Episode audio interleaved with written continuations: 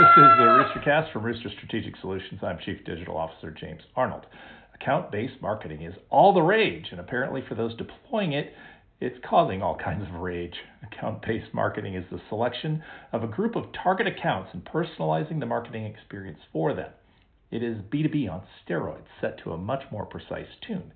Who wouldn't want to carve off their top 20% of accounts or prospects and focus attention there? Well, as with most digital strategies, there are downsides. According to the recent study, ABM campaigns struggle in a few key areas.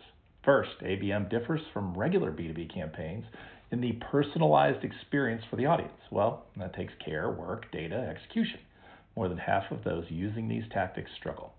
Second, the numbers and data are flawed. Whether it's the underlying data of the audience or the metrics fed back, nothing is as good as it needs to be. Plus, as you build out personas and messaging, it's freaking hard work. I guess that's a learning for some. Finally, ABM is in some ways automating a process typically handled by a sales account rep. Involving them has been a struggle.